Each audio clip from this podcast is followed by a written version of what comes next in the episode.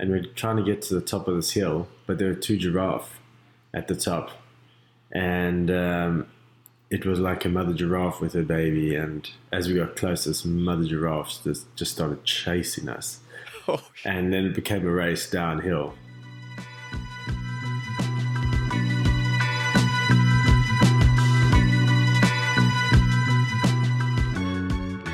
Everyone, and welcome to episode 86 of the Pinkbike Podcast. We are in the thick of field testing a whole bunch of trail and downcountry bikes right now, and while I may have missed last week's show, Brian is going to make me do an efficiency test every day if I miss another one. So, we sat down with Greg Minnaar, the goat of downhill racing, to talk about everything from how the hell he won world champs 18 years apart, the gearbox and Showa suspension on the Honda RN01 he raced, how much bike design actually matters these days in downhill racing, the scariest World Cup tracks to race, and yes, what it's like to get chased by an angry giraffe.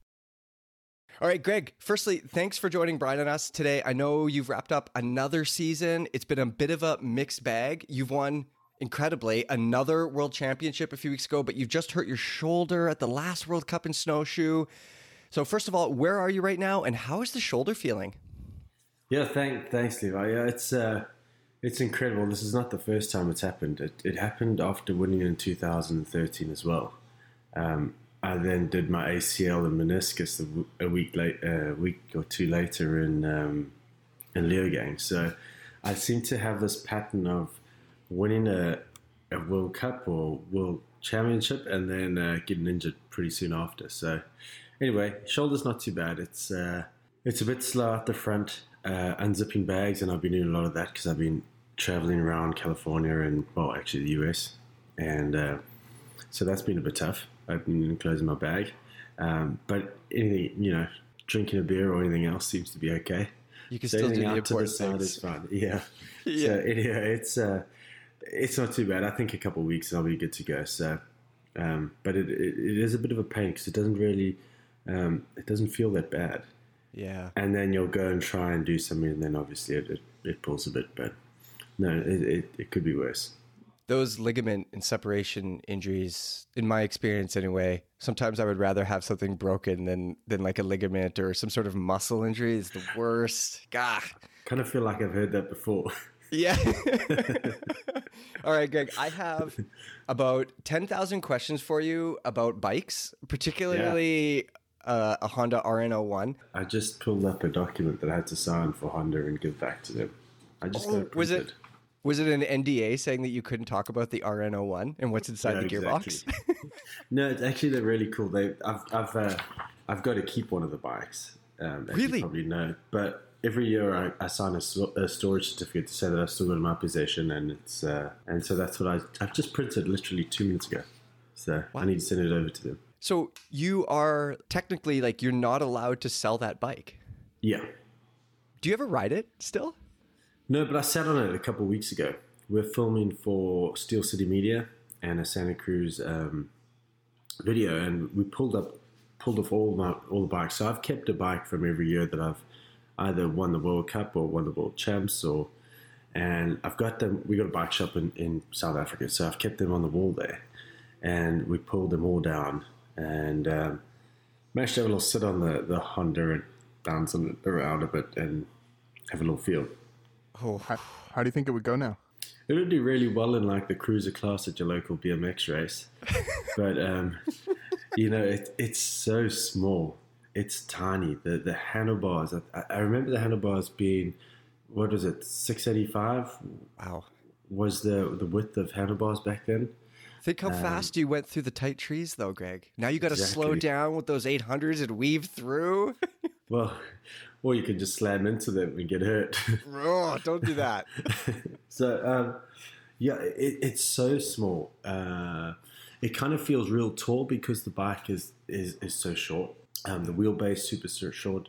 Suspension was incredible. It always was really good on the bike, and it felt really similar to what we're using now. Yeah. Um, so yeah, it, it, was good to pull it off the wall for sure. Um, What what was the biggest advantage of that bike? Let's just talk about the Honda right now. We can Yeah, go back to. Greg Greg being young at later in the podcast. I want to talk about this Honda. What was the biggest advantage of that bike? Was it the gearbox? And could you shift while coasting, or was it the Showa suspension? Um, I would say the Showa suspension was high up there. Um, gearbox itself just put all the weight down to the center of the bike, so it helped the handling of the bike, which yeah. then obviously kind of leans to sh- having the suspension feel a little bit better than it did. Yeah. Um, the the problem with the gearbox is you have two chains. You've got an external chain um, driving the gearbox, and then the gearbox had a chain inside uh, utilizing the gearing. So drag. we had twice the drag. Yeah. Um, so we had some crazy stuff. We had like an electronic lockout on the on the shock to uh, get out the gates half a second quicker. Um, on on track on the and back you know back then every track had a bit of a pedaling section. So like Fort William, the motorway when it was a motorway, and you had to pedal between all these jumps and um, try and get to the finish line, we had the lockout set, I think, at like a couple seconds. So as I was in the air of every jump, I'd flick, hit the button and then the lockout would hold for like three seconds. And then by then, hit the next jump, pin it again. And, and so we had, we had some really good stuff like that. Um, but, you know, I got straight onto the, the V10 and then had one of my best seasons ever. So it's, it's hard to we're, say. We're not talking about the V10 yet, Greg. keep talking just, about that freaking Honda. I'm just trying to give Santa Cruz a quick plug. yeah. You're in Roskopp's house. That Showa suspension, did you ever see inside of it? And was it basically like proven technology just made really, really well? Is that the gist of it? Or was it using anything different inside that fork and shock? I have no idea. We we went like we well, not that I could open up a fork or a shock, but um, I didn't. I mean, everything was there. If I knew what I was talking about, or, or could, you know, I'd probably know what was inside it. Um, one of my best experiences with that Showa, um, you know, so the, the, the world team rode on Showa and the Japanese team rode on Kayaba or KYB suspension.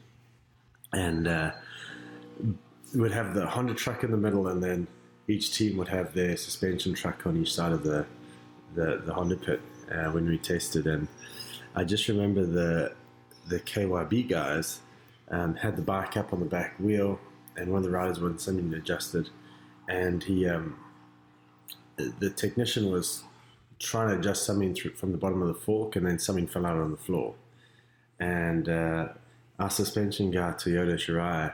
Um, looked down and saw this part, whatever it was, on the floor, and he was like, you could see he was just completely focused at what what had dropped, and he went back to the truck, pulled out this big piece of paper that he had drawn what he thought was in the KYB suspension, and this was a part that now he knew exactly what was inside this fork. So, I mean, these guys were on it, so that was a, a great experience, and he was pretty proud that he now figured out what what the internals to their fork was, and uh, but you know I couldn't tell you what was in ours. Yeah, I have no idea. The suspension action. How would you compare it to today's f- suspension, today's forks and shocks? Is it would it still Levi, be Levi really comparable? set this entire this entire interview up to talk about the Honda? well, I have a I have a ton of other questions, but we just went right into the Honda, so I don't want to. You know, the best part about, about it is, is we, we we discuss it and comparing to what I felt when I sat on the bike yeah. six months ago in a bike shop floor. Um, while I bounced it on the floor, it felt very similar to what I have today. It, yeah, it honestly did. So, and I mean that that's just been on the wall for what I wrote it in two thousand and five. No, that would be like a 2007 bike. Yeah. And so that's just been sitting and it still feels great. Um, I, I, what surprised me the most is how similar it feels to what I'm riding today. Yeah. Geometry aside, I would imagine. Yeah. Jump, just the, the action of the, the, the suspension for sure.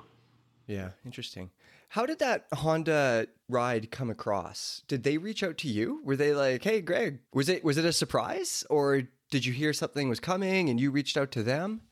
Um, so in global racing, um, we had Naoki Irigawa ride on global racing, and him and I are really good friends. And he told me he was coming out to Mont-Sainte-Anne to to race the World Cup, and he was on the the Honda uh, Japanese team, and so he called me over to to come have a look at the bike, and I mean it was it was, so impressive back then. Honda getting into downhill and um, having this bike with a gearbox and everything else. So I went over while they were building the bike, and I didn't know really who I was talking to or who the guys were, the technicians.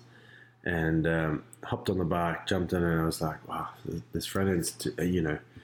I just made comments like, you know, you could feel there's too much flex in the fork, and uh, I was like, the, you know, the geometry's out, the, the bottom bracket is way too high, just some really minor stuff. And the guys just stood there and they were like, wow. And uh, following week, they they were like, would you be interested in racing as the World Cup? And um, I was like, shit, this is this is pretty cool. So, funny enough, we the first testing we did was in Laguna Beach on this bike. Out of all Pretty, places be pretty steep and rocky there. yeah but it, it, it was just you know the feedback straight away was it, it was impossible to, for me to race that bike. We needed something more which they really liked. You know they liked the fact that i, I wanted to push the boundaries and, and get this bike to, to like the top step of a podium. So Yeah. um, that's how it all kind of came about. Were you were you surprised when they left at the end of 2007? yeah i was. I, I was. You know that that big plans to enter into into the space into the market and I thought it would been really good. I think it it, it would have been good for for all. Um, maybe highlighting the, the industry a bit more. Yeah, I think Yeah. so. So I was a bit I was a bit sad when they left. And I'd made some great friends with with the engineers and and everyone there. So it would have been nice to have continued. So we we touched on the gearbox a bit earlier. Um, what was that system's biggest advantage? I mean, looking in from the outside, I, I constantly hear people tell me they can they can shift while they're coasting, and I would imagine Yeah. for a guy racing a World Cup downhill, that's probably pretty dang helpful, eh? It was good back then. We had a lot more pedaling. Yeah. you know, so we'd you'd come through like quite a tech section onto a long pedal. So to be in the right gear was was crucial because you had to carry it for so long. Now, you know, you're probably only shifting a, a, handful of times. Back then, we were up and down through the gearing, or you know, quite a few times. So, so definitely shifting um, while coasting was one of the the pros. Um, having your, your whole drive chain sealed in a in a unit um, through like a, a light oil bath, keeping it out of the elements was was another. Um, so you know, there's no rock that could kind of bend your hanger, and then suddenly your your gears are of tune. Um, everything was safe and secure inside the gearbox, and then the weight distribution being centered on the bike and around the bottom bracket. Right, right. Once you got the geometry sorted on that bike, did you struggle with anything setup wise? Um, I know you've been riding multi pivot bikes before. That's a fairly high pivot bike. Was that did that take time to get used to, or was it No, right away? No, it, it, it, I I think we won the first World Cup we went to. Um, Yeah. The only problem was Honda wanted to focus on the Norba series, and um, so World Cup was second fiddle. I think I was leading the World Cup that year, and they were like, "Well, we've got to race these Norbas. That's our main focus, and you're gonna have to miss a few World Cups." So the hardest thing for me was leading the World Cup series and then having to miss a few to race uh, a Norba. Wow. Yeah. Remember that is weird. Norba. I haven't heard anybody say that for a long time, But Greg. no, what what do they call them now? They don't. They just there's like a U.S. national series, but the Yeah, national yes, series national is series. Yeah. yeah is really yeah it's such all the national series have taken such a step back since 2007 like we were we were talking on some other podcast about how it's really hard to go from being a fast racer to being on the World Cup because there's not really a very good intermediate step anymore. You can't get noticed on a national series. It's just straight to the wolves. Well, I mean, you're, you're kind of right. The National Series to World Cup is a is a big jump, but this year we got to race one of the IXS Cups, hmm. and you know, which is a European series. So mm-hmm. I, I think these races get ignored by by races. These events get ignored by races, but I think if you wanted to take the stepping stones up, it would be probably better for your your career and maybe a bit um, a bit more of the untaken path than what's happening now. You know, people see a World Cup and they go straight into it, but what sport do you go straight to the top and and try and race? Um, you know, and it, I know it's tough, and, and there's only 60 that qualify, but you're at the Premium League. Um, And so for some rider coming through the ranks, those events are really good. I mean, the quality of racing at the IXS was, was incredible. So you know, from national series. There's a European series, which, you know, to me was was a high quality track, really good race format, and just needs to be supported a bit more than it is. Hmm. I mean, the IXS Cup is great. It's just the um, the it's if you're a North American or a South American or somebody who yeah somebody who isn't in Europe, just once you spend the money to make the trip over to satisfy the people that helped get you there, it's tough not to race World Cups. Yeah, for sure. But I think there's a there's a, there's a you can always fit in a bit of both.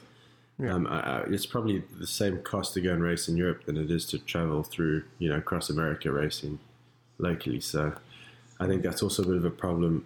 Uh, you got well, North America faces it's just a massive place. So to race from west coast to east coast is a is a big travel.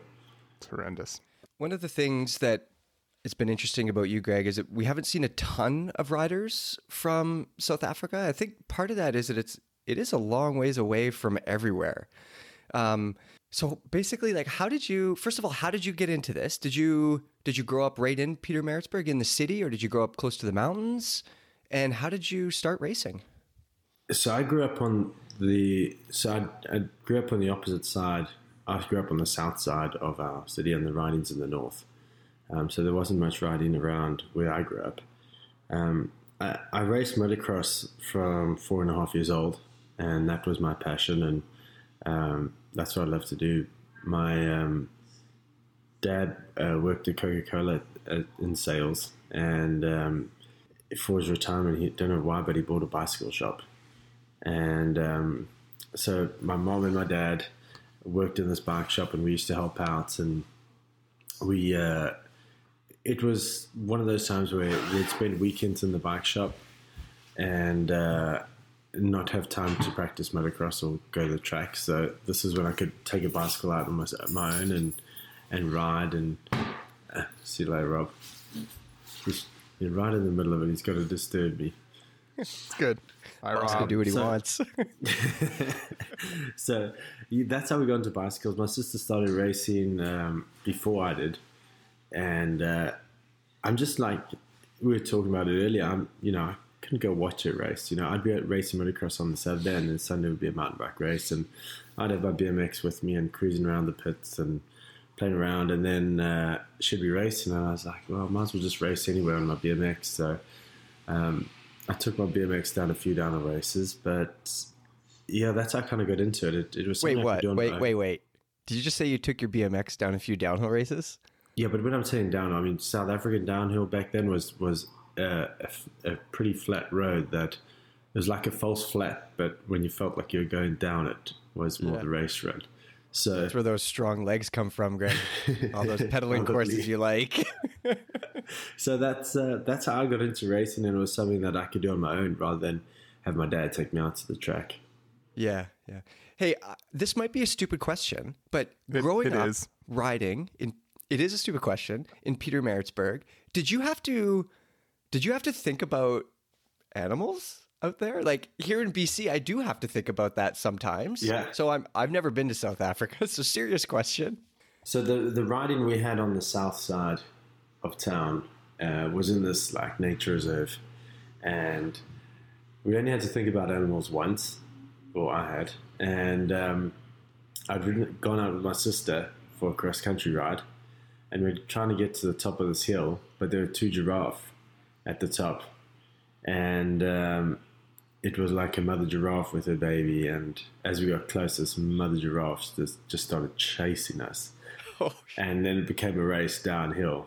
Um, but I mean, we had what thirty meters on this giraffe, so it wasn't too bad. Um, but that's a amazing much as, story. Yeah. I've never thought about how bad a giraffe could probably mess you up. Huh. Yeah. You don't think they think swing their heads around. They hit you with their necks. Luckily, they didn't, but we managed to get away. Yeah. Was racing a love right away for you, Greg? Did you, when you went to your first race, were you just like, "This is it. This is what I want to do"? Yeah, I've always raced. I mean, I've been racing bikes since I was four and a half years old. Yeah. Um, it's uh, I come from quite a competitive family. Uh, my dad is super competitive, and so I, I guess that's that just runs in the blood. Did being in South Africa make it feel impossible sometimes that you could be traveling the world racing mountain bikes? You're you're a long way away, you know. It's that surely made it more difficult. For sure, you know, when I got the opportunity to to go to Europe um, and race, I, I, actually I was on like a UCI development. Uh, Martin Whiteley had got some funding from UCI for uh, as an African rider. They've never had an African rider on the podium. I think I was the first on any World Cup podium, and so I got a bit of funding to get to Europe, and uh, I mean it was hard. I mean Europe's completely different to, to South Africa um, the food, the culture, everything. And I really struggled, you know. The shitty I was internet. 16, 17 at the time. Well, we didn't have internet back then. Um, you had to like dial on. So it's not like today when you can grab your phone and and video call your friends or family or send them a, a text message. You know, it was a bit tougher back then on a Nokia 5110. Mm-hmm. Um, and so, yeah, it, it was tough. I was homesick. I actually I remember at, at one point going like I, I couldn't qualify the World Cups, um, and back then there was no junior racing, so I was racing in the elites, and I was battling in the in the French Cups that I was doing. Weather was really impossible. I, I wasn't used to riding in the mud, and I wasn't used to riding such steep and technical terrain. And I just thought, what am I doing here? This is just not for me. I'm like missing everyone at home. I'm like, I need to get back. Uh, and that was pretty tough. I remember that. But I was young. I was, you know, 16, 17. Yeah. That was, I mean, that was 22 years ago. Does that feel like 22 years ago, Greg? Yeah, that does for sure. Yeah. I mean, I've got way more memorable times where it doesn't really feel like 22 years ago, but that does feel like 22 years ago. Yeah, yeah. Were you those early early years when you went to the races? Were you were you seeing all these World Cup racers that you followed maybe and were you a bit sort of wide-eyed about it? Or were you like hey i'm here to do a thing oh no definitely. I mean these are the guys you see in the magazines. And yeah. uh, it was you know it was quite a scene back then. There was a shaun palmer steve peat nicolas vouilloz Um, yeah. and i remember coming over to the us for the first time um, in 99 and uh, i was still a junior and we raced in big bear and uh, that was my first like breakthrough race. I ended up eighth in the World Cup, and it was it was quite a blessing because I didn't have any money, so I got some prize money from that, and that helped me travel to, yeah. to travel to the next races. But we went to Sheep Hills to ride. I was with some Australian friends, uh, Glenn Jacobs, um, who was a course builder. And uh, when we were at Sheep Hills, this this guy in a GT, Steve Peat, was cruising around, jumping, and and then he said hello to me. I was like, "Whoa!" Uh, Some know, tall British guy, eh? yeah. yeah. Without his shirt on, he was like glowing round um, sheep hill. So that was my first uh, time of meeting with like a pro and and uh, hanging out with him. So yeah, that was that brings back some good memories. Greg, you sound awfully humble, but I also know that in 1998 you were the South African champion. so I, I feel like you were you were on a track, you know, towards kicking ass already. But thinking back, how was your how was your mindset? How was your mindset different back then in 98 or around that time to today? Like did you get nervous at races back then and is that different to now? Yeah, for sure. And I remember actually now that you say that, I remember going to that race. It was in Peter Pietermaritzburg. It was um, probably one of the steeper tracks that we've ever raced. Somehow the, the course builder managed to find a section of track that was that was pretty good. It was really good quality track, and uh, we had some guys that had gone and raced in Europe and in the UK. Um, Robin Rumbelow, he was on the factory dirt team, and Patrick Morewood, who's a, a bike builder now, he had also gone to the UK and raced. So these guys are all coming back to race South African champs, and I was how old? Oh, I don't know, 15, 16. And so, you know, I needed to really give these guys a good run because, you know, this is all the, this is the, the best experience I had was racing someone from who was doing pretty good in, in, in the UK and race him at home, you know? And so I, I remember just being super focused on the race and, uh, yeah, kind of surprised that I'd won it really. But if I think back to the, the, the mental state that I got myself into, and for sure I got nervous at every race. But it was pretty similar to what I do now to get into at a World Cup, just getting really focused and really into into the zone before I raced. Yeah, hearing you talk about it, it almost sounds like it was like a not a wake up call, but a, a, like, hey, I can actually, I can do, I can do this. I could beat these guys. Was it, was it like that for you? For sure it was, but it was a, a rude awakening when I got to Europe and was way off the back. yeah, you know, because we actually we had we actually had a World Cup in South Africa, and I finished twenty eighth, hmm. and so this was when my parents re, re, remortgaged their house, and uh, they wanted to give me the opportunity, the best opportunity I could to to go and race, and I went over to Europe to race the second World Cup. And um, in qualifying, Basta Beaver, who was a pro at the time, started behind me, and I had quite a quite a few guys that were, were you know pretty decent names I've seen in magazines over the years. They were all starting behind me, and uh, I got passed in the first thirty seconds of the race. Shit. I mean, my brakes didn't work in the, in the rain in Nevegal, and Nevegal was pretty gnarly track. Yeah. And I just remember shooting off track and all these guys passing me. I was getting in the way, and I mean, it was horrible. But I mean, that's you know, you go from winning this race at home and beating all these guys that are racing in Europe to then uh, get into Europe and getting absolutely drilled. And these guys that you're beating in South Africa are not kind of qualifying in the mix, and you know, you get lapped and qualifying. Yeah. You know, I don't think people people never think about that stuff. Like people see guys like you racing and they think you've always been this fast and always been this good. No one ever thinks at one point, you know, someone was coming up behind Greg yelling at him to get out of the way, you know? We just we just always think you're kick ass. That's true. It actually came up last year, you know, when guys were talking about privateers being at World Cups and um, and how us pros have it so easy at a race and you know that's maybe what happened now, but back then we also had to come through the ranks. It wasn't just yeah. a you did your time green card. Yeah, for sure. Yeah, for sure. And coming from South Africa, sometimes it's a little tougher. You know, when yeah. you, have got a group of you guys coming over to, to Europe, and you know nowadays with travel, you know the guys, the guys have it so dialed in a sense. You know, there's camping. They they all come over and they get these these campers and and get to the races, and they kind of got somewhere to hang out. It's back then we didn't really have that set up. Well, no one had discovered it. No one had like cleared the way for privateers to make a way into Europe. It was it right. was kind of tough. Other than the phones, do you think it's harder to come up now, or was it harder to come up then? Like you obviously had the the grant, and and everybody you know that gets here has had help along the way. But do you think it's as a privateer or an up and comer? Do you think it's harder now or then? So, so the bike I raced on was uh, Cannondale back then, mm-hmm. Cannondale, and then Kona.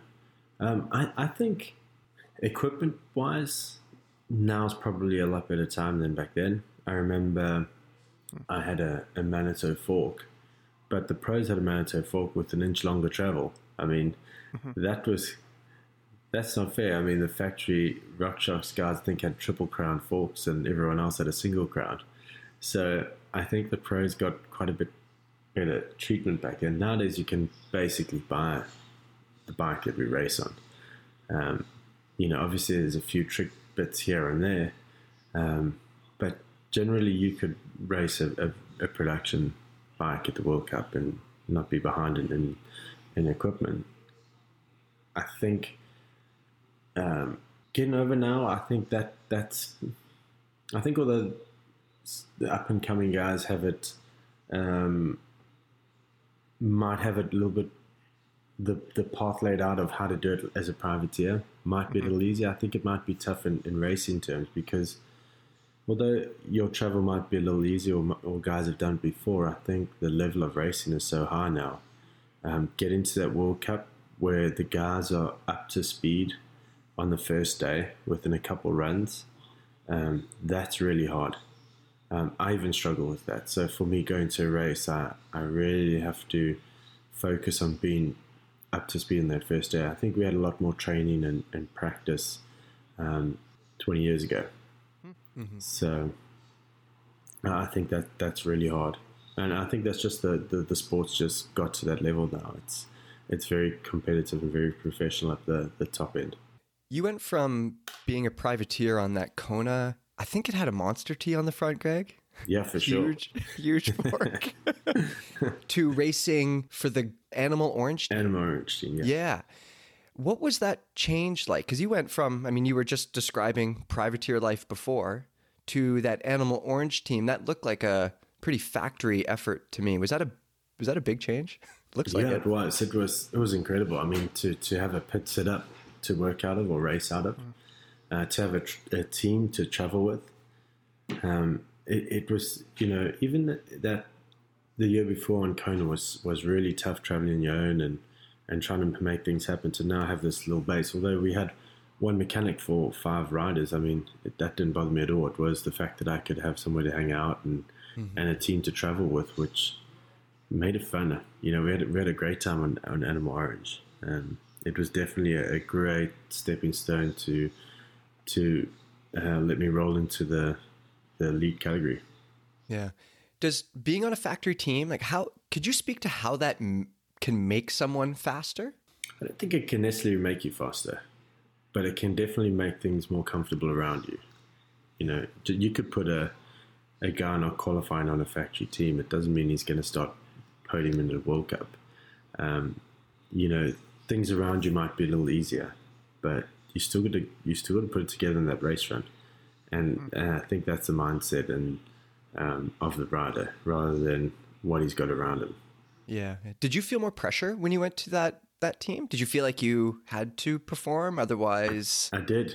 Yeah. Yeah. Because the you know I'd gone onto this team as um, you know I got a top ten at World Cup, and um, we got our first British national because the team was based in the UK, so we had we raced um, all the national series, and we get to the first national race, and I think I ended up thirtieth, which uh, I mean. You got to give me some credit. It was snowing at the top of Innerleithen on this Yeah. track that I didn't know very well, and uh, I just couldn't do it. I mean, it was freezing. I couldn't feel my fingers. So I ended up 29th, and um, I was pretty disappointed because, you know, I've got this opportunity and, you know, I'm strong and I'm training hard, and, and then I get 29th at a British National. So uh, I felt the pressure and managed to end up second behind Peaty at the, the second British National. So Yes. um, I'm, I was able to turn things around. Yeah. Turning things around, you won your first World Cup in 2001. So you obviously you'd had a bunch of success already before then. You were South African champion, you'd won some other things.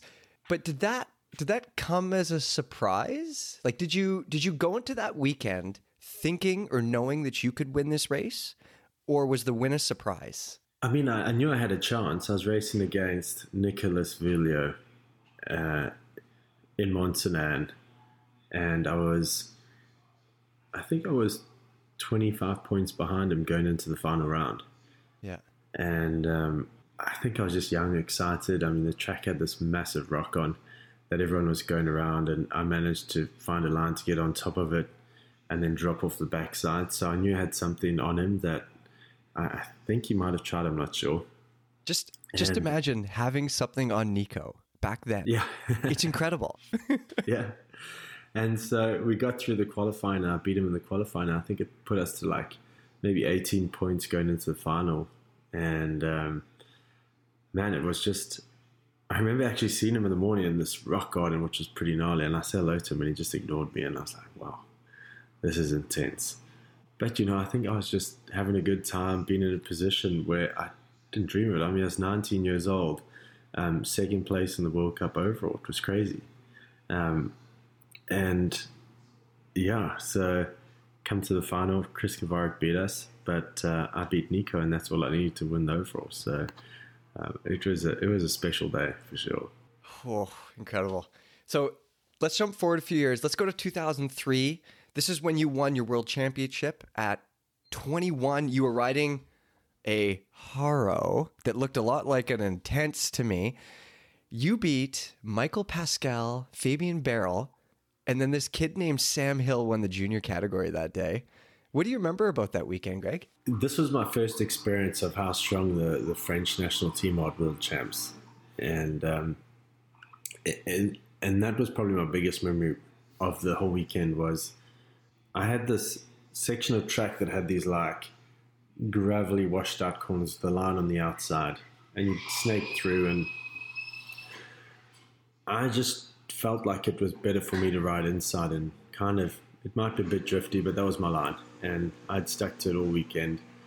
And come race day, I get through and there's this massive rut and like a highway on my line, which you know the whole week had just been loose rock and, and everything else, and I get to find out that the French national team had all their film guys there and they'd filmed it, and I'd put in a few bike lens to Fabian on that section of track, so the whole French national team were told to now be on my line. And uh, yeah, so it was important that I beat them there. Very important. Was there was there a big rivalry rivalry back then between the French riders and and some of the other European or North American or South African riders like you?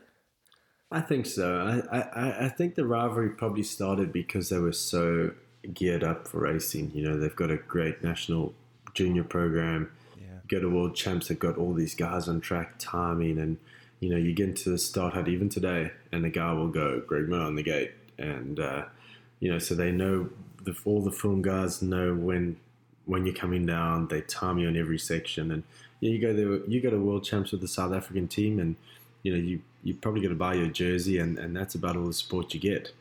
You know, so it's not really fair racing at that yeah. level. Yeah, and even today, I mean, obviously we've got now Peter who helps us out, but um, I think that's where the rivalry comes. It, it does feel, it does make that feeling of winning a lot better when you know that you've had to beat these guys who have all this backup and timing and know all your lines, yet you just having to wing it and, and go with your own sensation and feeling down the hill. Hell yeah, yeah. How did how did life change after that world champ win? The only thing that changed is I had a whole lot of new friends. Oh, a whole lot. You know that always happens, but I was able to manage that. You mean like lychee friends? Yeah, I mean when you, you know, all of a sudden there's a lot more people talking to than before. Mm-hmm. Um, but I guess that happens. Yeah, yeah. But life didn't change too much for me, no. Yeah. Well, it sort of kind of did because you you win your first world champs, Greg, and then you go to Rampage. Can I just underline how wild it would be to see that happen till today? I know racers still go to Rampage, but man, you were the world champion. Take a break. it's hap- You're in the U.S. It's happening in a couple of weeks. You can just make the stopover. You know, know- back then it was a uh, you know race to go to Rampage. It's not a 39 year old going to Rampage. I mean, that's a little different. yeah, yeah. So on a scale of one to 10, Greg, how nervous were you for Rampage? Was it like comparable to you being at the top of a, you know, Val di Sole World Cup run or how, how scary is that? No, this was a 13. Okay. you know, like there's difference between being nervous to race, you know, because, you know, obviously you, you're pushing the boundaries, but I'm absolutely shit scared of heights. Yeah. And here I'm standing at this drop, looking down, freaking out. And, you know, not only do I have to go off it, I've got to try, yeah, try and land it. I mean, it was yeah. just, it was just too much. Um, I think I took the most weak lame line down Rampage, where the wheels were close to the ground, and all I was doing was like hitting these hip jumps and everything else. There was no drops, absolutely no drops, um, and that was enough for me. I, I felt that I definitely felt that wasn't my calling. Yeah.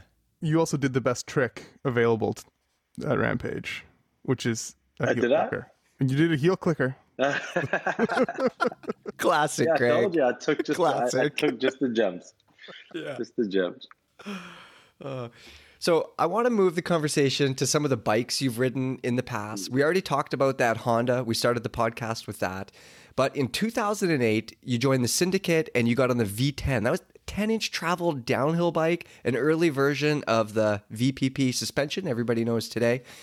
It's a very different bike than the Honda and the Intense that you're on or the Haro. So my question is, how hard is it to get up to speed on a new and very different bike? Like, you know, let's say tomorrow Santa Cruz debuts a completely different design.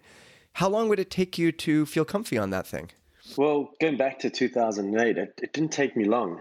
Um, I'd ended that season uh, the, the 2007 season with a crash in um, in Fort William, mm-hmm. and I was struggling with a, a, dislocating shoulder from the end of my 2001 season, uh, when Nico, I was invited to Nico's race, and we had like a race off in France, and dislocated my shoulder, but it kept dislocating all the way through the years, and uh, 2007 I'd kind of formed a strapping that would hold my arm in and stop it dislocating. So when I crashed in the World Champs in Fort William, it forced my shoulder to dislocate um, at the back of my, my shoulder and broke the scapula at the same time.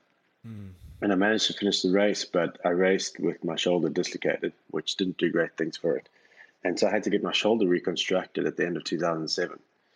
So now I've got this new team and this new bike. And um, back then, Sam Hill was pretty dominant in racing. And he was just uh, really on, on, on the technical tracks, just really superior, and I was battling to, to hold his pace or even to, to be near him in on a technical track. But I just felt so much more comfortable going onto the VPP and with 10 inches of tra- rear wheel travel. I felt like this was a bike that I was going to be able to now um, hold my ground or at least be, you know, kind of not be too far off Sam on the steep technical stuff. So my confidence to get onto that bike was pretty high which when you're in such a positive uh, frame of mind, you you get used to the bike a lot easier. Mm-hmm. Yeah, it helps when you're when you're feeling positive and feeling comfy on the bike. I imagine. For sure, you know, and and and I just felt like this was a bike that was going to help my racing out, you know, and help me on the tracks where I needed help, like the steep and gnarlier yeah. tracks. Uh, I felt like this was the tool I needed. Yeah. Do pro racers get to try a company's bike before signing a contract? Like, did you get to throw a leg and ride that Honda down a track before you signed a contract? Did you ride a V10 before you signed for Santa Cruz? So I managed to ride the Honda um, in Laguna Beach, um, but no, I didn't. I couldn't ride because my shoulder was mm-hmm. was wrecked and um, I had surgery, and so I was only able to ride in I think late January. Um, so I hadn't. I mean, you know, I, I think although guys um, not supposed to. I, I think they do, and I kind of you, you kind of need to. You can't you can't just get on a bike and, and sign for a team if you're not feeling comfy on the bike. So you need to have a little go on it. I, I, I think it's a bit harsh to say you can't. You've got to sign a contract blindly, but yeah. So yeah, I'm sure guys do. Oh yeah, yeah, for sure they do. Yeah. How how much does the bike matter, Greg? We see we see comments sometimes. You know, so and so would have won if their bike had more pivots or less pivots or whatever, you know. So at this kind of level, how much does the bike matter? Can racers be faster if they're on a different design, do you think? Um, I don't know. I think once you've got the basics of the bike, the the geometry, the the wheelbase, you know, once once that's all set up, everything else can be really manipulated by the suspension. And once yeah. you've got something decent on that's really adjustable, you can adjust yourself to a really good place. Um, I haven't been in the position where I felt like I can't win because I'm on a Santa Cruz. I've never had that position. Yeah. Um, so maybe I'm lucky. It has been 13 years on Santa Cruz or something. So it's been a while, but it's, uh, yeah, I, I, I, nowadays I think the suspension is so good, you can get away with it. Um, yeah. Definitely a lot more than in the past. So, if a 2007, 2008 racer took the line with a somehow a 2021 bike, do you think that they would have a dramatic advantage? And what and where would that come from? Oh yeah, for sure. Mm-hmm. Uh, I think so. I mean, the bikes have changed so much over the years. I mean, we go back to 2007. It's uh, the handlebar width was a lot narrower than we've got now. The bikes were shorter. The tires weren't as good. The suspension wasn't as good. Um, you know, you look at racing now, and everyone goes, "Well, um, we need to have the tracks more technical and da da da da." You know, there's some tracks we go to where we're still racing the same bit of rock garden or something else, mm-hmm. but you know, you get to a race, the line going into the rock is pretty good. Um, everyone's setting up and carrying speed into it, so it's it's incredible. We we go through these rock gardens and these technical sections like they were nothing. Whereas you go back on a bike that's got quite a steep head angle, bottom bracket is pretty high, suspension's pretty shit, tires are, are terrible, and you got narrow handlebars. That that rock garden or that little technical section is tricky.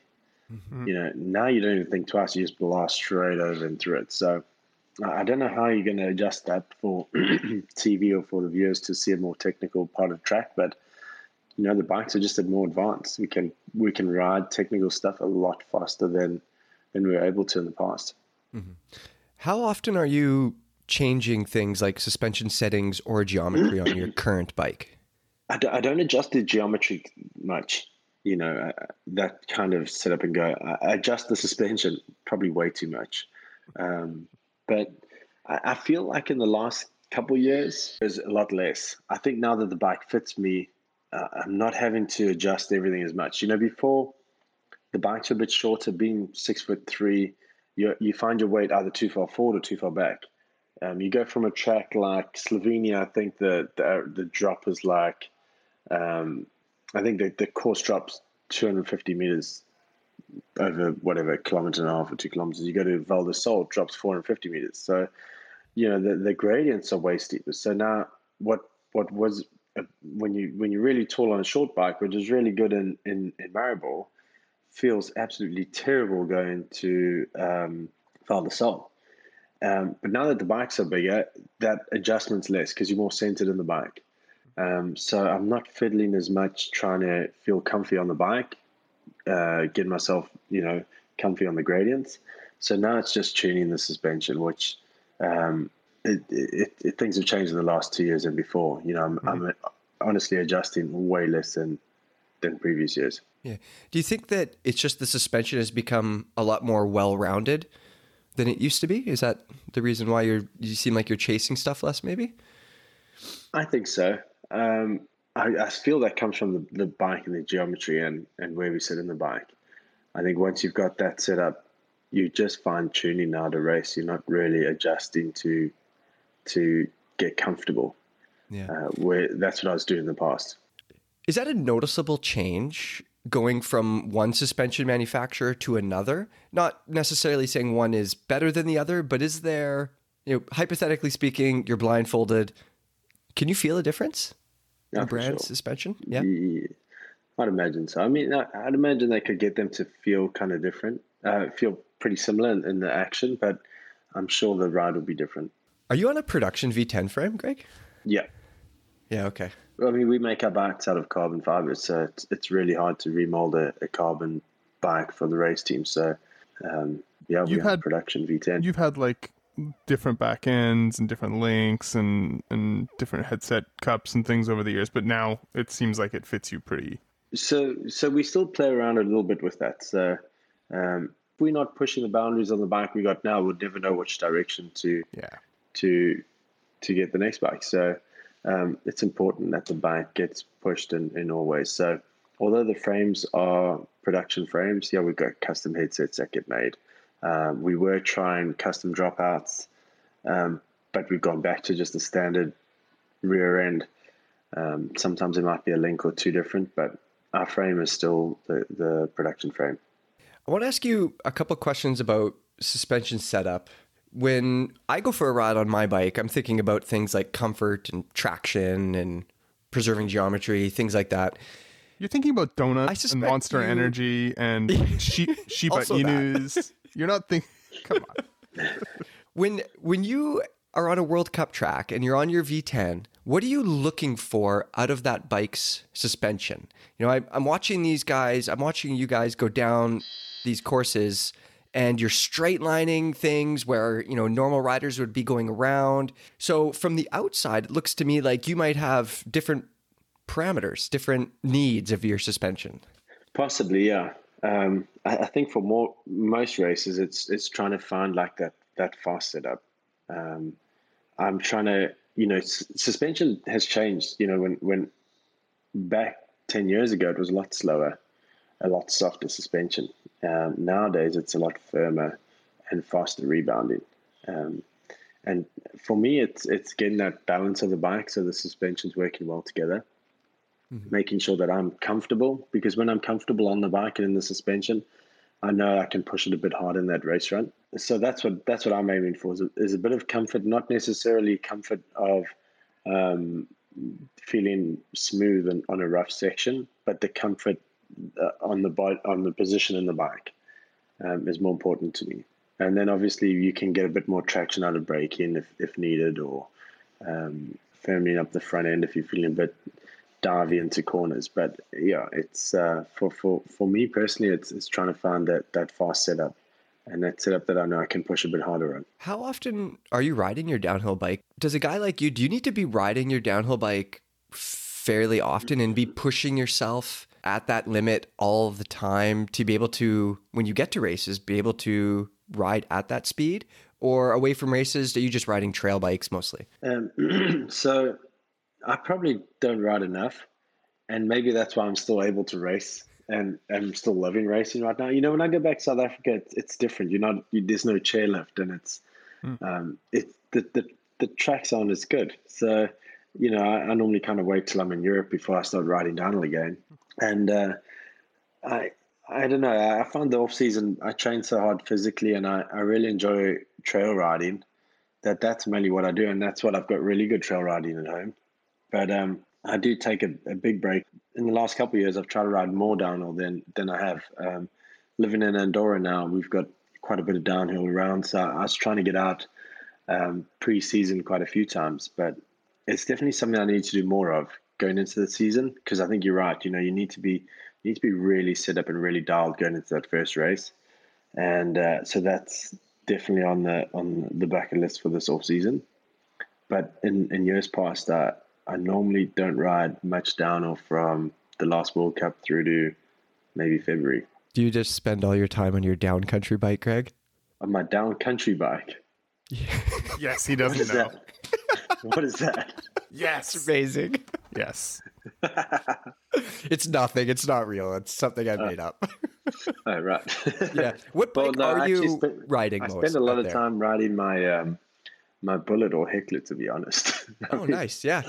I absolutely love an e-bike. It's um, it's great fun. Yeah, and is that just lets you get out and put in more descending time? I would imagine that's the biggest benefit of that. Well, well, for a few reasons. I mean, when I'm in, in South Africa in summer, it's it's pretty hot and humid. And so if I if I ride on the road, the roads are quite dangerous as well. So I try to go out early. So I like I leave my house at like you know, twenty to five in the morning. So it's an early start. But if, if I go out on an e-bike, I can ride a bit later because although it's it's hot and humid, your airflow because the speeds are a little higher climbing, your airflow is better. So you're not just you're not just getting absolutely dehydrated on a on a training ride. So I enjoy that because I can, you know, we kind of Pietermaritzburg's in this kind of little hole, and and you climb the climbing. There's tons of climbing to get out. So um, on an e-bike, it makes it easy to get out out of, out of town, and uh, just you know, airflow's higher, so you're not sweating as much. Go explore some new areas. So that's definitely been my um, my training tool this the last couple of years. Yeah, you've ridden lots of bikes over the years, and you used to do a lot more setup than you do now. Do you have any things you feel that you were wrong about or you wish you'd that would have helped your career to embrace earlier? I mean, Levi's never wrong about any tech stuff coming never. up. Never. But like did you were you ever like a anti big wheel guy or anti longer bikes or anti I don't know disc brakes or something back in the day like I remember going to a longer bike in 2002 and it just didn't work well.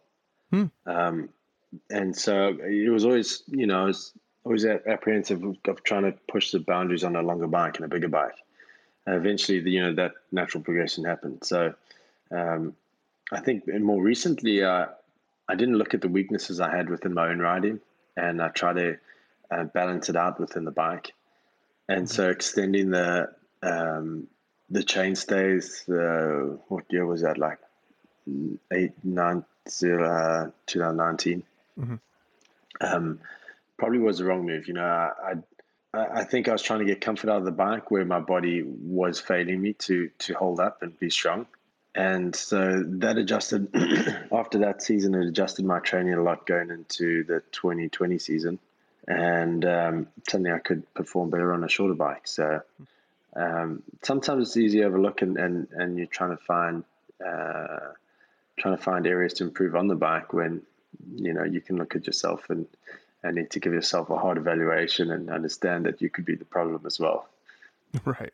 No, it's never me. I'm just trying to buy new performance. Come on. Don't worry, I've been winging it for years. It's it's it's, it's always easier blaming someone else. Yes, the equipment. It's not me. How how has your training changed over the years? Do you find now that you have to train harder? We've we've got all these young kids coming up, and they're all fast and strong. Yeah. You know, Um, it, it has changed a lot. I mean, you know, before I used to, I always trained pretty well. I was, you know, I raced cross country, so I always had a fitness background, and and uh, I felt like continuing to ride motocross in the off season and do everything on the bike. I hated the gym. I absolutely hate the gym. And nowadays, if you look at all these downhills, they're like meatheads. You know, it's like they are strong, rep guys, and I had to follow suit. So I uh, hired Alan Milway uh, to become a trainer. I mean, I don't, I don't think, I think I still run the dad bod. Like, uh, I, I proudly run the dad bod, but man, I'm, it's, it's, it's changed a lot. There's a lot more strength training than, than in years past for sure. Um, and so I've had to kind of embrace gym work, which I absolutely hate going to, but you know, it's a part of it. how do you account for your longevity in this sport? Like it's crazy. You know, you you won your first world champs. There's 18 years, Greg, Yeah. between your world champ wins, and so much has changed. Obviously, we've talked about courses; they've changed so much. The competition has changed so much. The bikes are like a foot longer and five degrees slacker. How do you account for being able to stay at the top through all that change? How have you been able to do this when others haven't? Well, I, I think you know getting a complete break in the off season and being totally out of the scene for for a couple months a year, a good couple months a year is definitely does help. Um, it, it keeps you fresh in the scene when you do return. Um, racing wise, I think it's it's been super exciting going through the years and then having these changes. You know, someone will come up with something new or some new style of riding, and then trying to adapt that new style and to challenge it and trying to uh, get on top of tracks too. I mean, I, I you know, I, I think Val di Sole to me was one of my favorite winning races because um, through all the years to like I was saying earlier, racing Sam Hill on something technical and steep was was was was a challenge for me, and I could never get on top of it. And now to to win a world champs on the the steepest, most technical track we race on is something I've been working on for years, and finally got on top of that. So um, I've always pushed to try to be a well-rounded rider. So I, I think it's I, I think that's what I love about the sport. It's forever changing. It's the way we train has changed, the way we ride our bikes, the way we set up the suspension. Everything is forever changing. You know, you can go back to the same track um, that you rode, rode a year ago, and even though the track is kind of similar, the lines will be different. And uh, I, I think that's what I love about the sport so much is everything is always moving and changing.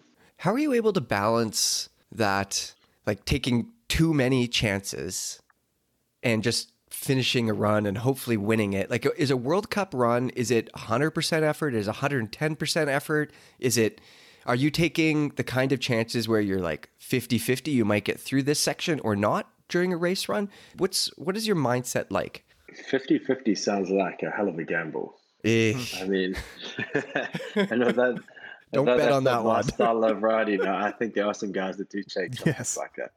Um, the way I see it is, is you're not going to win a race if you're not racing at 100. percent um, You have to attack the whole way down. But there's obviously sections where you you're not comfortable, and you can't push that 100. percent So, you know, you you might back that down to 90 percent. But then you know, like there's got to be another section where you need to push 110 percent, or else you're not going to reach that whole 100 percent aggregate at the bottom. So that's the, the the exciting side of racing is knowing that if you've made a mistake or if you've backed it off in a section, you need to push a little bit harder to catch up. And um, you know, it, all these equations are going off while you're trying to attack a rock section. It, it gets interesting. So there are times when you're, I mean, pacing yourself wouldn't be the right word, but there are times when you're like, okay, this section here, I'm dialing it back and the next Oh, yeah. next section we're going to just pin it. well not just pin it you know you know that you need to you know you need to to make time so it might be like a right hander that exits that section and you might take a dab of breaks and in practice or in quali but you kind of know that you can make it without dabbing the brakes and that will be enough Yeah. time to catch up that you've lost tire up it doesn't always work well let me tell you Lenzerheide this year was one of those disaster races where in the s- third second corner I go off the main line into these rocks and kind of um, dribble my way out of a section, knowing that I've lost a bunch of time. Yeah. So I push harder to catch it up, but then because I'm riding a bit stiff and tight, I end up braking late in the section that I was trying not to brake. So not only do I brake late, but I, I carry zero speed out of it. And it just Cascading mistakes. Oh, man, and it just Yeah. keeps going. And eventually I got you right to the bottom, and I was just like, I, I might as well give up. I mean, this is just horrendous. Where did you finish that race. Greg? I didn't even know. Did I? I put, you It- probably it still did pretty good. I think that's Oh, why I- I'm I think it was 19th or 20th. So no, it was Yeah. terrible. But I mean, I, I, I, that was a shock. I haven't had a race like that in, in 15 years. So it doesn't always work out. But anyway, I had, I had pressure. I had, I'd won world champs the week before, and the uh, curse. the curse. you know, and I just wanted to do well again, and I knew I could, but it didn't work out. Yeah. So, Greg, I don't know if you followed my racing career closely at all, but if you have, you would know that I'm a bit of a basket case. Like my, so I used, I raced downhill for years, and basically the weekend would go like this: crash all throughout practice, try too hard in the race because I'm too nervous, and I would blow up. So my question for you is, what do you do to keep from becoming a basket case at a race? Like, are you doing any sort of mental training, visual, visualization, meditation, anything like that? Yeah, um, yeah, not really. Um, You're just other- mentally strong. other you.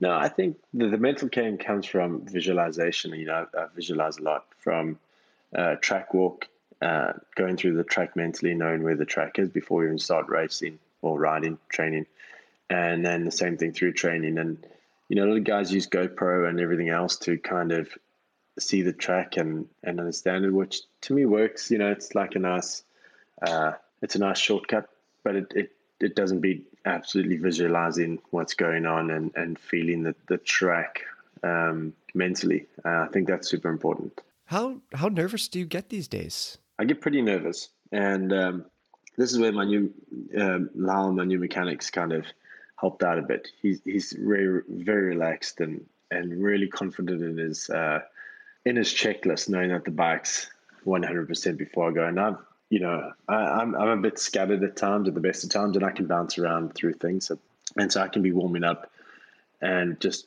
all of a sudden be like, "Oh, the pedals tight." And it's just something that when I'm visualizing going through that I've hit this little stumbling block and it's my, my pedals come loose or something. And I'm like, the pedals tight. And he's like, yep. And I was like, okay, cool. Next. And I just keep going. And it's like, did you check the tire pressure? Yep. 24, 26. Good. You know, like everything's, he knows it himself. He doesn't go like, oh shit, let me just make sure I've tightened the handlebars. you know, he's got those checks. So that helps me out a lot. And it, it calms, it, it relaxes me going to the start. And, and you know he's he's six foot seven, could be Josh Braslin's uh, older brother or younger brother, It sounds just like bigger brother, it's and he's incredible. just he does, yeah. And so he, I just started laughing, and I mean, it's a, it's a you got to you got to be happy racing. So I think that that that has been a uh, something positive for my racing. It sounds like you being surrounded by people that you could trust and enjoy being around is a big part of this success. Would you would you agree with that? Yeah, I think so. And I think that's um, that could be said for, for most stuff, business and, and life in general. Um, surround yourself with good, positive people, and and you'll flourish. So yeah, I think that's that's true. I've surrounded myself with Mike Levy and Mike Kazimer. Oh Lord, Dragging you down. Let's hope that bad mindset of racing doesn't rub off on you. that, Oh, I mean no. that's why that's why I haven't won a world champs. That's what I'd put it. Yeah. to. Yeah. Yeah, that's right. In Boggle or whatever game you play. All right, Greg. I've got a bunch of questions here from uh, a h- whole bunch of Pinkers, Pinkbike members. Um, they're Is kind that of what all. they called pinkers. No, yeah, God, yeah, stop. that's what they call themselves, Pinkers. Are you kidding? No, Yeah. Oh, but No, these Levy's- guys that just have nothing nice to say on, on, on the comments board. Levy's They been trying to make. Oh my goodness, that's brilliant.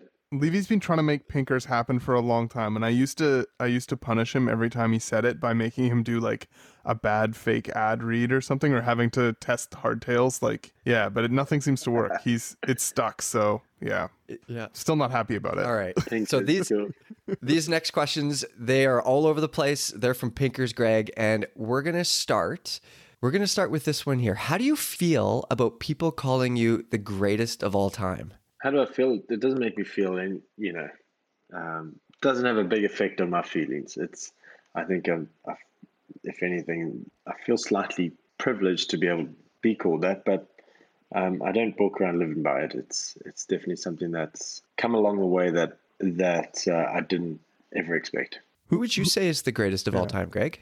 In what? Mountain biking in your sport. Um, well, there, I mean, there, there's quite a few guys. You got Nicolas Vouilloz, who was right up there. Um, yeah, I could say Nico would be a um, definitely one that you could go the greatest. Let's change topics a bit here to money. Pay in professional sports. Is this from Other- another pinker? Yeah, all these all these are from Oh, Pinkers. these are yeah, pinkers. Pinker questions. Okay, cool. Yeah. cool, cool. Pay in professional sports, uh, other sports, not mountain biking. A lot of times it it's a relatively open book. You can you know how much you know so and so is making playing baseball or football or world champion dart thrower. You could find that out thanks to Google. Um, but when it comes to mountain biking, no one really wants to talk about how much racers are getting paid. Why do you think that is? And would you be miffed if your salary was public knowledge? Um, no, I, I, I don't think it, it. You know, if there was a, a list where people's salaries were um, listed, I don't think it would affect me too much. I think you know we we on a, a salary based um, sport, whereas a lot of sport it's, it's due to prize money, and you know you can go and look at surfing and on the um, WCT and see how much guys are earning, but that's not their sponsorship dollars as well. That's just what they're earning in prize money. So um, you can kind of do the same in mountain biking. So although it seems like surfing and all these other sports are a little bit more open and discussed, they're also kind of closed too at times.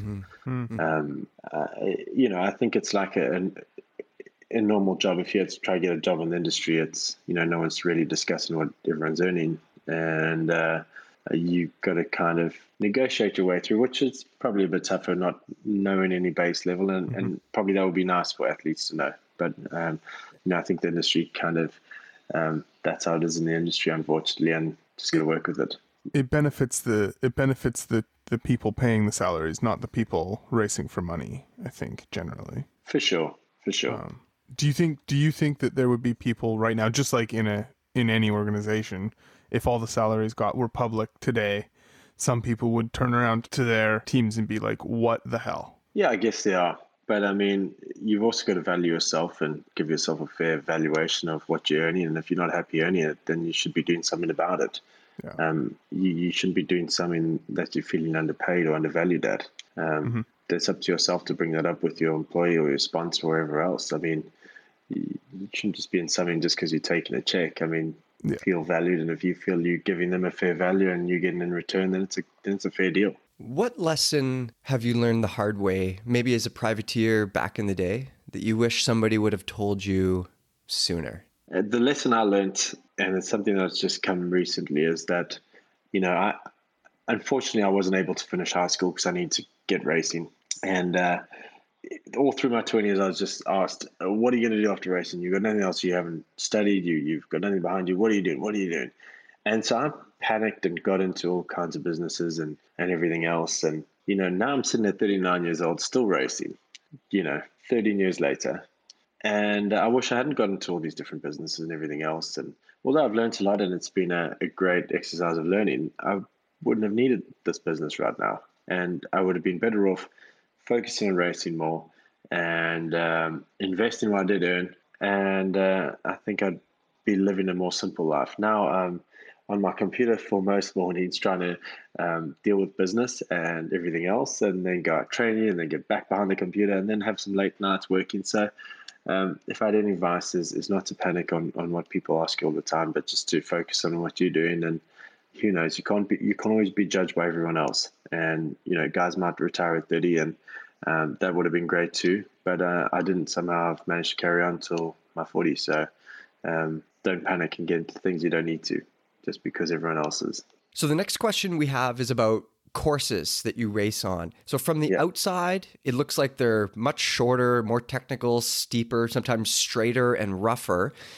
Do you have a preference? Like, if you could go back, would you choose to race maybe a more uh, pedal heavy course over a more steeper technical course? Do you have a preference when it comes to that? I, I've, I've tried not to have a preference, and um, like I said earlier, this is why uh, Val was one of those um, inner victories for me um, to to win on a track that that hasn't necessarily had pedaling or um, you know it is the the gnarliest track we race on. So no, I, I, I try not to have preferences on on the track. Um, but going back to that, you know, did did I still I do see a lot of comments about the tracks uh, World Cup tracks. But you know, you are you are viewing only possibly thirty seconds of a, a three and a half minute track when you're watching on Red Bull TV, and sometimes it's it's not the most action packed part of the track. It's it's the sections of track that are um, for them able to make the TV show and and you know filming the bottom half, and you you miss out massive sections of track and chunks of track. So. Um, yeah, it's it's it's always interesting to hear the judgment of tracks based on the, Yeah. the TV coverage. Um, but yeah, nowadays actually, the, the, I mean, I think probably West Virginia had the most pedaling in a track we've seen in, in a couple of years. So there's really not that much pedaling. You go back to Leogang and and that whole motorway is just a pump section. You don't pedal it at all. So um, yeah, I, it, it's incredible to to see how the sports, how fast the riders are going, and and, and the quality of racetracks. Because you know, for us to get a pedal section now, I mean, it was just at the bottom of, of West Virginia. Would you like to see more variation in tracks from track to track, like more quite different tracks, or would you be happier if they were it was converged a bit? right now. I think we got a pretty good variety. Hmm. I mean, we went from Val di Sole um, to Lenzerheide. I mean, both pretty steep tracks, um, quite different though, and quite different terrain. And then West Virginia was completely different. So uh, we we've Hmm. seen quite a few, quite a good mix up of tracks, and it, that's important, you know. And I think we're in a good good good space of that. What's the scariest track you've ever raced on, I can't actually think of one. aside from Um, Rampage? you know, Val di Sole was definitely one that that has been the, the scariest. I mean, I remember going to race it when it was raining and wet, and it was terrifying. But uh, that was, yeah, some time ago. I mean, it's still pretty gnarly now. I can't think of a track that's, yeah, that's terrifying. Uh, West Virginia was terrifying, and we had loads of injuries in West Virginia. Um, it's just really narrow. Not a lot of like, not a lot of room for error. So, one of our last questions here. You wake up tomorrow, Greg, and you are the UCI president. Don't ask me why, you just are. and you've decided to change World Cup downhill racing, Greg. What are you going to Yeah. do? Do you want to see more events? Do you want to see longer tracks? How would you change the tracks? Easier qualifying? Simply, I'm, I think I'm not simply sure. we would um, just add more more racing. You know, I, I'd love to see a, a 15 race calendar um, going to like all parts of the world, going back to South America, going back to Australia, Japan. Um, I think we have truly a global sport, and we can easily do that with a bit of extra money. So that would be the first thing I did. I know David just got re-elected, but you got my vote. I'm in. That sounds great. No, thanks. Thank you. and David's a great, you know, great guy for, for mountain biking. He's been really supportive of mountain biking through the French Federation and many years there. So uh, no doubt he's got um, he's got our back in mountain biking. If you're not going to be the UCI president when you retire from racing, my last question for you is what the heck are you going to do when you hang it up? You got plans? No, I just told you. I've been asked this question way too much through my career. So now I'm like pushing things aside. I'm just focusing on racing for the next 10 years and then going to properly Yeah. retire. Yes. No, I, no, I'm just kidding. I, Greg it's, Minnaar. uh, World champ 2031. um, I, I'm I'm loving racing now, and I'm going to do a couple more years. Uh, long term, I don't know. I, I, I, you know, I, I'm involved in, in a few different businesses, and I enjoy that. I enjoy product development, and uh, that's what I enjoy doing. So I'm sure I'll find my way in some form or, or way in the industry in, in, that line of work. All right, Greg. Thanks for the chat. That was great. I think we're going to let you go you. hang it on the beach for a little I mean, bit. Th- Maybe go for a ride on the Vespa. Yeah. Well, I still, it's my accelerator, and I guess I could wind it up, I'm sure. Um, yes. it's it's been great, and I think learning about the pinkers was has probably made my week. Oh my lord! Um, it's just it's, it's real. Just bit, I feel like it. I feel like I'm so uh, upset. I feel like you need to get. Do you guys have shirts yet? Like pinker shirts? They're coming, I'm sure. Oh, I mean they have to because you know, like like Taylor Swift has the Swifties or the Swifters, or whatever. I mean, you got to have the pinkers. I mean, yeah, you really have a strong pinker support group. It's incredible. and it's entertaining I'm too. I mean, some of my entertainment is just going on and reading the comments. Um, yeah, and They're... man, I must be honest. The the last one I looked at was that that um, handlebar stem thing that went out a couple weeks ago. I don't know. It was like some kind piece. of carbon thing. piece. the comments just cracked me up. You know, I, I couldn't imagine. You know, I could I could easily sip at a glass of wine, sipping on it, just reading the pinkers have a full go at the product. Yes, it honestly is so good. It's better than Netflix at, at the at the best of times. Yeah. Yeah, yeah. Spectacular. All right, Greg, we'll let you go and hope you heal up quickly and we'll catch up soon. Thanks, Pinkers. See you soon.